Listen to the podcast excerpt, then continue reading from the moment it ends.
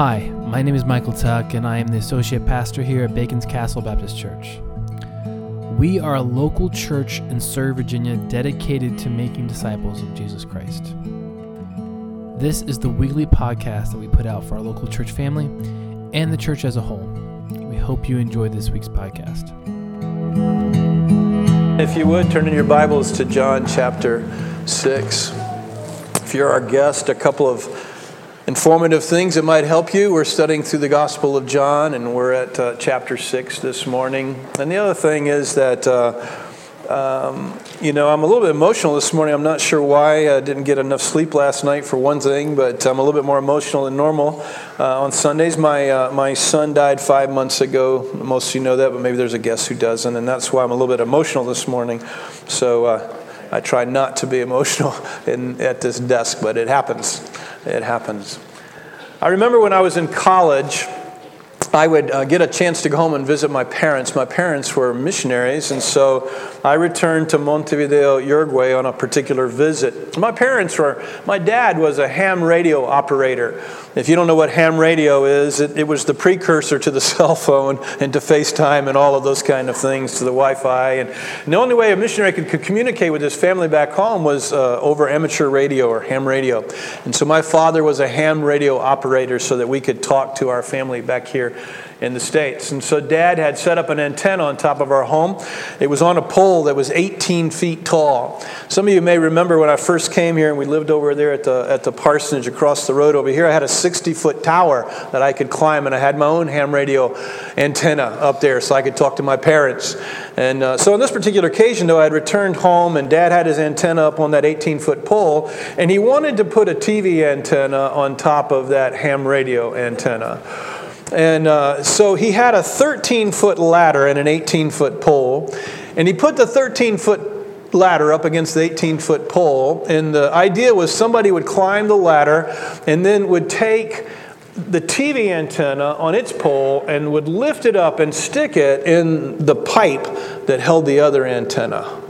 I guess you can get the picture, right? So he's got this one antenna, it was big antenna, and then there was this littler, smaller antenna that was going to go up and go inside that pipe. And so, you know, I was the oldest son, and so I was voted in to do that. And so I climbed that 13 foot ladder, and I'm standing on the very top rung of that ladder. I'm six foot one, so I'm just just over top of the top of that. And uh, so they handed me up the the, the TV antenna. And you know, I'm not particularly strong, and it was it was one of these where you have to raise it like this, so all the way to the antennas on the end. And I remember it was all I could do to lift that antenna, but I did it. I lifted it up straight up and down. I remember when I passed that point where it, the weight of the antenna is not out there, but it's up here and it becomes lighter. And I get it up and I'm stretched and I'm scared because I'm on a 13 foot ladder on an 18 foot pole. And I get it up there and I go to stick it in, and it won't fit in that. Uh, it won't fit in the pipe. Dad had mismeasured. And uh, I remember, I can pretty, it's funny, I can still remember this. My body becomes racked with convulsions. I think it's fear convulsions. I think it's, it's just, you know, all the adrenaline and being up that high. But my dad had to hold the ladder because I was shaking so bad. He was afraid the ladder was going to come off. I ended up dropping. I ended up dropping the antenna because just couldn't get it back down. That story, I want to suggest to you this morning that that story presents a picture of how how too often it is in our lives we're, we're facing something really big. We're tackling a big problem in our lives. And, and we give it our all. We give it every bit of strength we have. We give it all our ability. We give it our all, only to find when we've given it our all that it doesn't fit, that it doesn't work. We've done everything we know to do and it just doesn't work. Remember the saying about, you know, some people, you know, work hard to climb the ladder of success only to find that it's leaning against the wrong wall? Some of you are probably facing obstacles in your life that are just really, really big obstacles. Bosses who don't do their jobs, employees who are slothful, uh, your family life, maybe relationships between husbands and wives are breaking down. Maybe you have rebellious children in your home. You can't bring them under control. Maybe you have a friendship that's falling apart. Maybe you have a ministry that is encountering all kinds of obstacles. And really, from your perspective, you're doing everything you can do, or you've done everything you can do. You've, you've exhausted all your, all your abilities. What do you do now? Well, in the story that we're going to read this morning, it's a real familiar story. You know the story really well. But in this story, we're, we're going to look at Jesus take his disciples to a point where they have no resources to do what he asked them to do. And uh, he's asking them literally to do the impossible. And I think he's going to use this story to teach them. As a matter of fact, I know he's going to use this story to teach them because he says that. So we're going to look at that story. We're going to divide it into two parts. We're going to talk first about the test, and then we're going to talk about the teaching. So let's begin with the, the test. We find that in, in chapter 6, verses 1 through 6. So I begin reading John 6. After these things, Jesus went away to the other side of the Sea of Galilee, or Tiberias. A large crowd followed him because they saw the signs which he was performing on those who were sick. And then Jesus went up on the mountain, and there he sat down with his disciples. Now the Passover, the feast of the Jews, was near. Therefore, Jesus, lifting up his eyes and seeing what a large crowd was coming to him, said to Philip, Where are we to buy bread so that these may eat? This he said, this he was saying to test him, for he himself knew what he was intending to do. And Philip answered him, 200 denarii worth of bread is not sufficient for them, for everyone to receive a little. One of his disciples, Andrew, Simon Peter's brother, said to him, There is a lad here uh, who has five barley loaves and two fish, but what are these for so many people? Now, in our, in our Gospels, there's four Gospels in your New Testament Matthew, Mark, Luke, and John. And we find, we find these stories in different Gospels. And we find this story in a couple of the Gospels. And in Mark's Gospel, he adds some details that John does not record for us. For instance, he tells us that Jesus and his disciples are actually trying to get away. They're trying to go on retreat. They have been on mission for so long, they have not been able to find a moment's rest for themselves. And so Jesus has told them, Come on, let's get out of here and let's go find a place where we can just rest for a little while. But it doesn't work. As Jesus leaves, people are following him. John tells us they're following because, because they had seen the signs, and he is not able to, to get alone. This is just kind of a side note tangent thought, but if, if I would, I'd like to share it nonetheless. And that is that sometimes God interrupts our plans, doesn't He? Sometimes we have plans of what we want to do, and God puts a need before us, and He asks us, Will you serve yourself or will you serve others? Will you put the needs of others before yourself? Now, I'm not at all saying there's not a time for us to retreat and there's not a time for us to put our needs in front of others. I think there is and there are such times in our lives where we should put ourselves in front of others. But mostly, mostly God is asking us to, to put others' needs in front of our own. And here Jesus, you know, he, he, he sees a need amongst his disciples for them to be alone but he sets that aside for, for this, what he considers evidently to be a greater need. He says, it says in Mark's gospel, he was moved by compassion for them. The needs of the many in his mind evidently outweighed the needs of the few. Again, Mark adds some other details that John does not. They're in a desolate place. There is no town, there's no city nearby, there are no eateries. So he tests Philip where are we going to buy food for all these people? Now, one thing we need to realize, if you haven't already, is this is a very large crowd. There's 5,000 men, it says. Some people have estimated that there was 5,000 men, but if you count women and children, that this number didn't count them, they suggest. And so the number of this crowd may be as big as three times that of the 5,000 men, that it may have been as big as, as 15,000 people. Now, verse 6 tells us pretty clearly that this is going to be a test. This is going to be a test for his disciples. Jesus says that. He knows what he's going or, or John said Jesus knew what he was going to do. This was a test. So, what is the test? What is the test that Jesus is bringing to his men? Well, I want, I want to suggest, and I think pretty clearly so, that Jesus is testing his disciples to see what they're going to do when they are faced with an insurmountable obstacle, the feeding of 5,000 or the feeding of 15,000? What are they going? Both of those are insurmountable obstacles, by the way. 15 is more than five, but these are in, this is an insurmountable obstacle as far as they're concerned. And so Jesus is testing them to see what are you going to do when you don't have within yourself the resources to take care of this. What are you going to do? Now, as I said earlier, you know, you may be facing obstacles in your life. There may be problems in your life where you don't feel like you have the obst- you don't feel like you have the resources to overcome these obstacles. What are you supposed to do? Well, the disciples didn't pass the test. I think Jesus knew they weren't going to pass the test, but they didn't pass the test. But, but I, I think Jesus was going to use this nonetheless as a teachable moment for them, and I think it's a teachable moment for us as well. What do you do when you don't have the resources needed for what lies in front of you? What, what do you do? How do you handle them?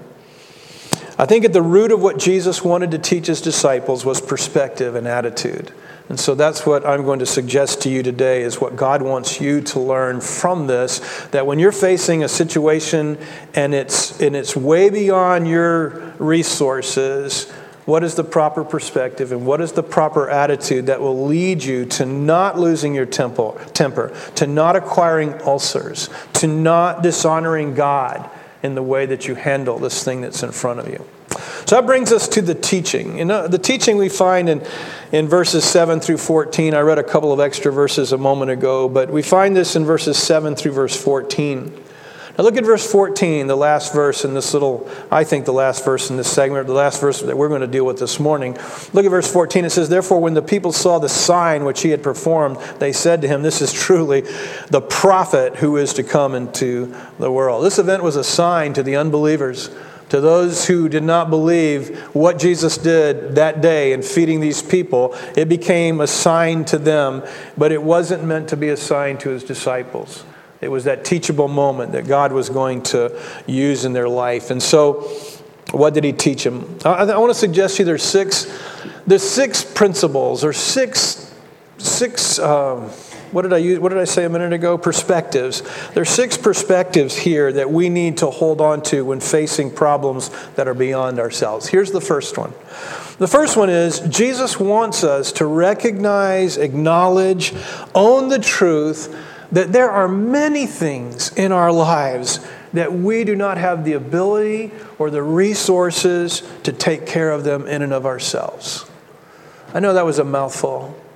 Jesus wanted his disciples to see that there are things that they're going to face in their life that are way, way beyond them. Look at verse 5. Therefore, Jesus, lifting up his eyes, seeing what the large the crowd was coming to him, said to Philip, Where are we to buy bread so that these may eat? This, this he was saying to test him, for he himself knew what he was intending to do. Philip, being money conscious, Look at what he says 200 denarii worth of bread is not sufficient for them, for everyone to receive a little. 200 denarii. A denarii, one denarii was a man's wage for the day. There's no Food Lions or Farm Fresh or anything like that around. One denarii is a basic salary for the day. Some have estimated its equivalence to be $55. So 200 times $55. Some have also suggested that they doubted the disciples even had a denarii on them. You know, what Philip is saying, money wise, there is absolutely no way that we are going to be able to buy. So, why did Jesus say, Where are we going to buy food for these? Well, he tells us, he says, because he wants them to say something. He wants them to acknowledge something. He wants them to own up to something, and that is that they have absolutely no ability to meet this need that Jesus has asked them to meet. I think all too often, and let me speak for myself, but I think I speak for many of you as well. We are so self sufficient. We believe that we have within ourselves the ability to meet just about every need in our lives. And so we try to do that. We try to meet our needs. Let's be honest, though, if God had not created us the way He did, not given us the experiences that we have, had not had others invest in us the way that they have, then we would probably not be able to take care of anything in our lives. Imagine if you were someone raised in a, in a country and in a culture that's very different than ours. You would have very limited abilities to meet very, very few of your needs. But even as we are, there, there are many things in our lives that we can't control, that we can't fix, that, that, that we can't take care of. And the sooner that I learn that lesson, and the sooner that I own up to that, the sooner that I embrace that, that there's going to be a lot of things that I cannot fix, well, that's the key, I think, to overcoming those, those obstacles in my life. Some of y'all know my friend Dale Robertson. Dale Robertson is, is probably one of the most intelligent men I've ever known, probably one of the most capable men I've ever known. Uh, he was, I mean, I'm, I'm, bragging on him a little bit, but he was the youngest man to ever make supervisor for, for Virginia, Virginia Power, Dominion back then. And uh, so, so, so Dale was this um, really capable person. I'll never forget the day I went to his house and uh, something had happened in his life that was outside of his control, that he could not control. And, and I mean, he was weeping. And I mean, he was weeping so hard. And this is what he said to me He said, God had to take me to a place where I recognized that I could not fix this. I could not fix it. Why? Why did he have to take Dale there? Why does God have to take all of us there? Because as long as we think we are capable of fixing things, then we don't look to him. We don't look to him. Last week, my boys were helping me put siding on my house. And my son in law, Ethan, and I were up on the peak there trying to get a piece to go in, and it would not go in. And y'all know my my son Ethan, he's on the ground. He starts singing, Jesus, take the wheel. take it from my hands, because I can't do this on my own. I'm letting go. And he's down there singing to us. And of course, my son Ethan's trying to be funny. But actually, I think that's exactly, I think that's exactly what Jesus is trying to get them to see that you can't there's a lot of things in your life that you can't fix that you can't take care of that you you you have got to look to me and you've got to trust me. So let me ask you this morning are you facing such an obstacle in your life today personally? Are you facing something like that, that that's it's too big for you? If if, if there is then listen this, this talk this morning is going to have something to say to you as far as what God desires you to do. Can I say one more thing about this before I move on? This is my longest point, so the rest of them will go very fast. But can I say one more thing about this point? You know, this is the, this is the, this is the foundation of salvation, everyone. This is the basis of salvation. Because, see, as, as long as you think you're capable of somehow earning God's forgiveness or God's favor or God's whatever, as long as you think you've got it within you to earn it, you'll, you're never going to look to Him. I mean, the first step in coming to God is owning that I can't, I can't earn God's forgiveness. I can't earn God's love. I can't earn God's salvation from my death. I can't accomplish my, my own eternal life. I need Him to grant me this. And so the first, the first place, I mean, the, the, the, place where this is probably most needed anywhere is in our relationship with God Himself, rejecting my own ability and looking to Him from whom I must gain it all. Number two, when you finally come to the place that you recognize that your resources are enough, or not enough, excuse me, here's the second thing you have to look to Jesus for help. Verse 8. One of his disciples, Andrew, Simon Peter's brother, said to him, There is a lad here who has five barley loaves and two fish. But what are these for so many people? Now, in verse 8, Andrew basically looks to Jesus for help. I know it doesn't say, Andrew says, Jesus, help us, but that's what he's saying. He's taking these two, these two fish and these five loaves, and he's saying to Jesus, Here's what we got. I don't see how this is going to help, but it's, this is what we've got. Philip's a lot like a lot of us, right? Uh, he's looking at his meager resources and he says, it just can't be done. I think even Andrew is looking at these meager resources and says, it can't be done. But God does not ask us to look at our resources, He asks us to look to Him and trust that He is able to do what we cannot. That His resources are bigger than mine, His resources are so much more than mine. Without God, it's impossible, the Bible says, but with God, all things are possible.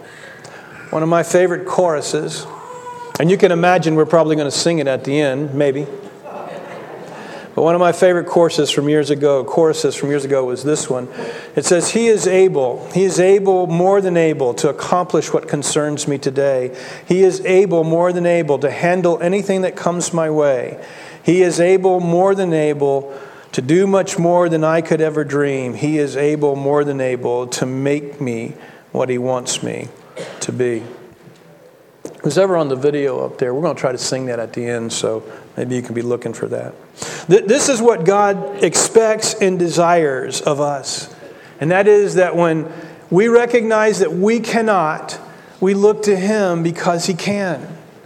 We, we, we stop looking at what we have and, and we look to Him who is able to do so much more than we could ever hope for or imagine.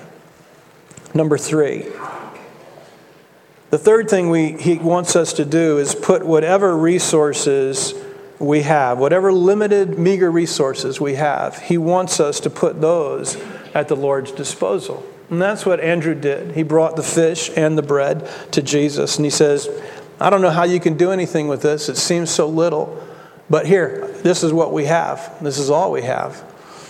And this is what God desires of us. He desires of us to whatever resources we have, though they're not enough to accomplish it, you know, bring our resources to Him and let Him multiply those resources. So, how does this apply? Well, if, if I have a house, hey, if I have a car, if I have talents, if I have abilities of any kind, I say to Jesus, Jesus, here they are. Use these things to meet this problem.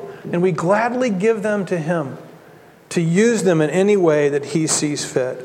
I, I remember, y'all remember John Morgan? He spoke here one time, a long time ago. He was the, is, I guess is, I don't know if he's retired yet, but he, he was the pastor of Sagemont Church out in Houston, Texas. And, and John tells the story. They, um, in fact, let me just chase the rabbit for a second. You know, John is, is the reason I developed in my own heart this commitment that, that I felt like our church family should never borrow money. I mean, John taught the scriptures, and, and I thought he was right that we should not borrow money as a church. And, and, and you guys all agreed, and so we've not done that. And we got that from John Morgan. That's where that came from. And anyway, they were building in their church, they were building one year, and they had this service on Sunday night where they were bringing, asking everyone to bring whatever gifts they were going to bring for this new building. And so they came that night, and, and it fell short. And John wasn't sure what to do. And he said, Well, you know, we're just going to pray and we're going to sing. And uh, this is a large church, it's, it's a lot larger than ours. And they're singing. And anyway, while, while they're there, there's this little boy that keeps standing up somewhere in the, in the meeting and waving his hand and waving his hand. And finally, John says, Johnny, do you want to say something?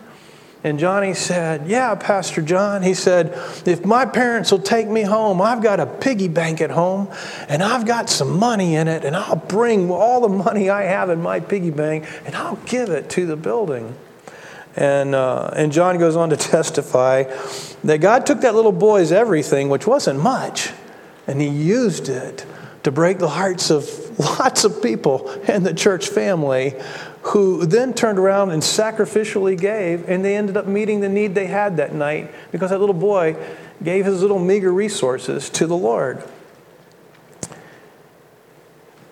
Whatever we have, we need to give it to the Lord and let him use it. Now, we acknowledge, listen, if, I hope you're following this, it's pretty logical, it's pretty step by step.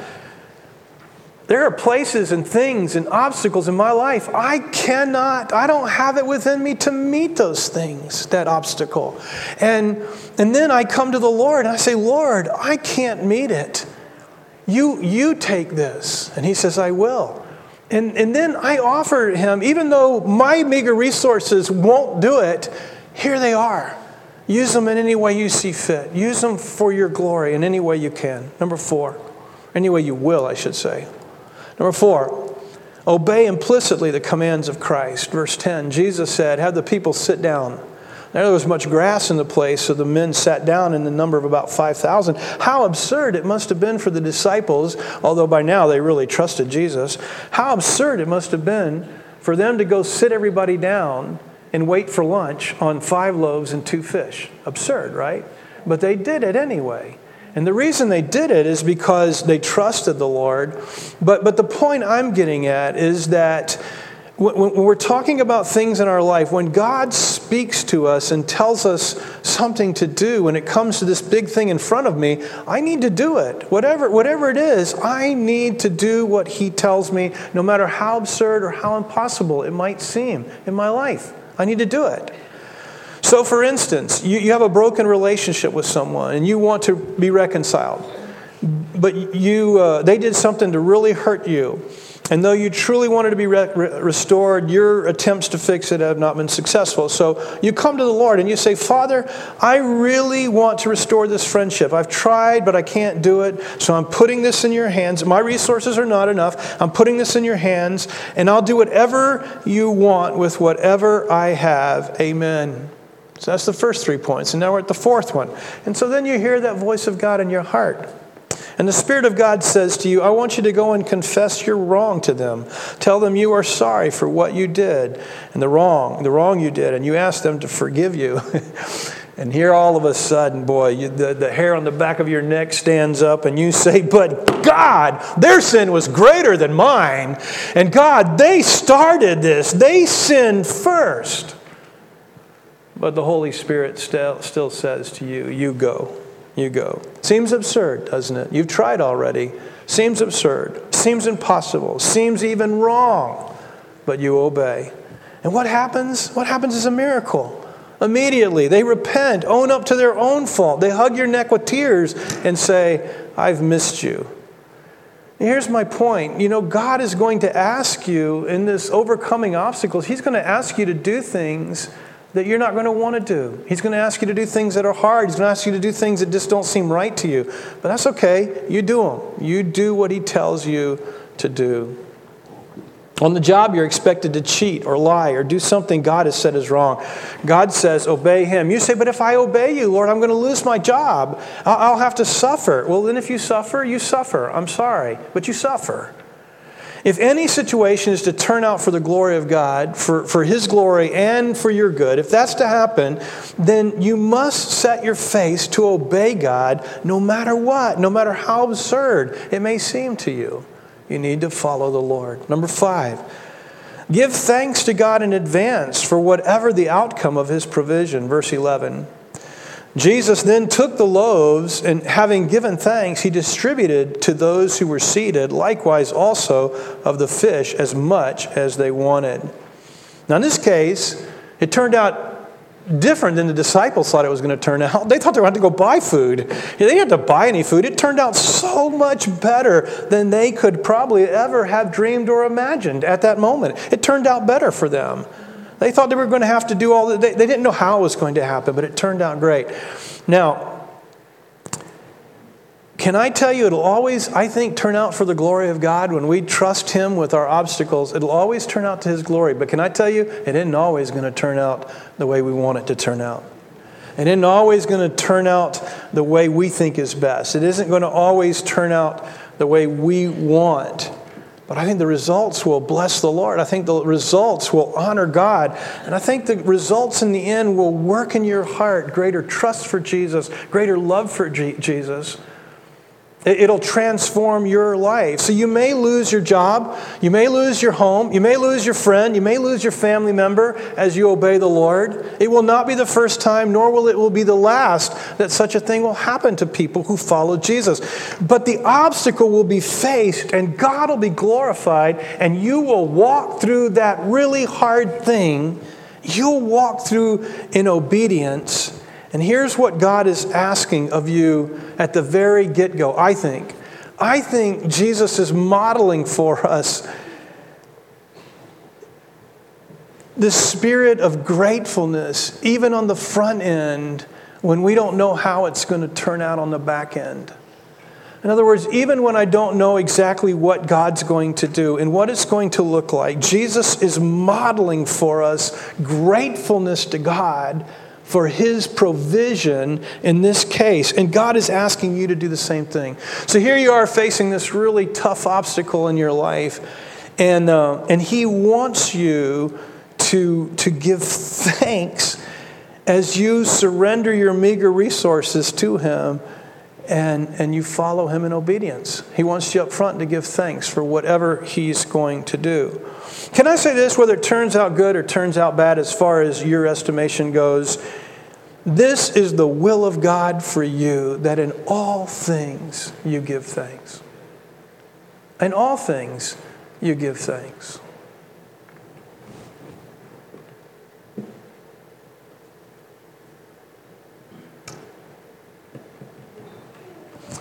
Number six. And finally, on the other side, on the other side, be sure to see the hand of God. On the other side, on the front side, give thanks, but on the other side, be sure to see the hand of God. Verse 12. When they were filled, that is, when they were filled eating, he said to his disciples, Gather up the leftover fragments so that nothing will be lost. It's amazing to me that they ate so much. I mean, this, this is not our culture. I mean, this is not the, the throwaway culture of our world, right? There's, people are so full, they're leaving food, they're not eating food, and they, they collect it. So they gathered them up, the leftovers, and they filled 12 baskets with fragments from the five barley loaves, which were left over by those who had eaten. And therefore, when the people saw the sign which he had performed, they said, This is truly the prophet who is to come to the world. So maybe Jesus just had this thing about littering, right? And he just didn't want them to litter. But I don't think so. I think Jesus had them collect the loaves, the leftover heels of bread and stuff that people didn't eat. I think he had them collect it because he wanted them to see what God had done. He wanted them to see what God had done. And, and, and the lost people, the people who weren't followers of Jesus at this point, in verse 14, it says, when they saw this, well, I guess it's, it's talking about the whole thing, right? The feeding of the 5,000 and the 12 baskets left over. When, when they saw this, they said, Truly, this guy is the prophet who is to come into the world. Truly, this, this is it. It's so easy on the other side to forget what God has done. I'm telling you, it's so easy to walk through hard things in our life, and then when we're on the other side of them, you, you, don't, you don't even, you forget what you just had to, what you just walked through and how God saw you through that or what God did to get you through that. Now, I had a great blessing this week, and, and that is a friend of mine. His name is Warren Van Dolson. Warren and I were third and fourth grade buddies. Actually, you know, I'm not sure we were all through grade school together, friends, and, and you know, he was a missionary kid, and I was as well. Hadn't seen him since uh, the late 1990s. And, uh, but this week he called me and we got together and, uh, and had supper together and spent some time together. And uh, he came to my house for dinner. And we were sitting in my house. He said this to me. He said, You didn't live here last time I came here. And that was uh, just, just over 20 years ago. I had just right around 20 years ago. But we had. We had lived in that exact same place. But over the last 20 years, I built my house. I lived in a trailer when he had been there before. And so when he came into my house, he didn't recognize it as the exact same place it had been. And so I recounted the story of how piece by piece and night by night, you know, I was able to, to build my house. You know, and as I told him the story, two things happened to me. One is I had this tremendous sense of gratefulness to God for allowing Ann and me to, to build that home over the years. But also, I had this sense that I had forgotten what God had done. I needed Warren to come in and remind me of what God had done.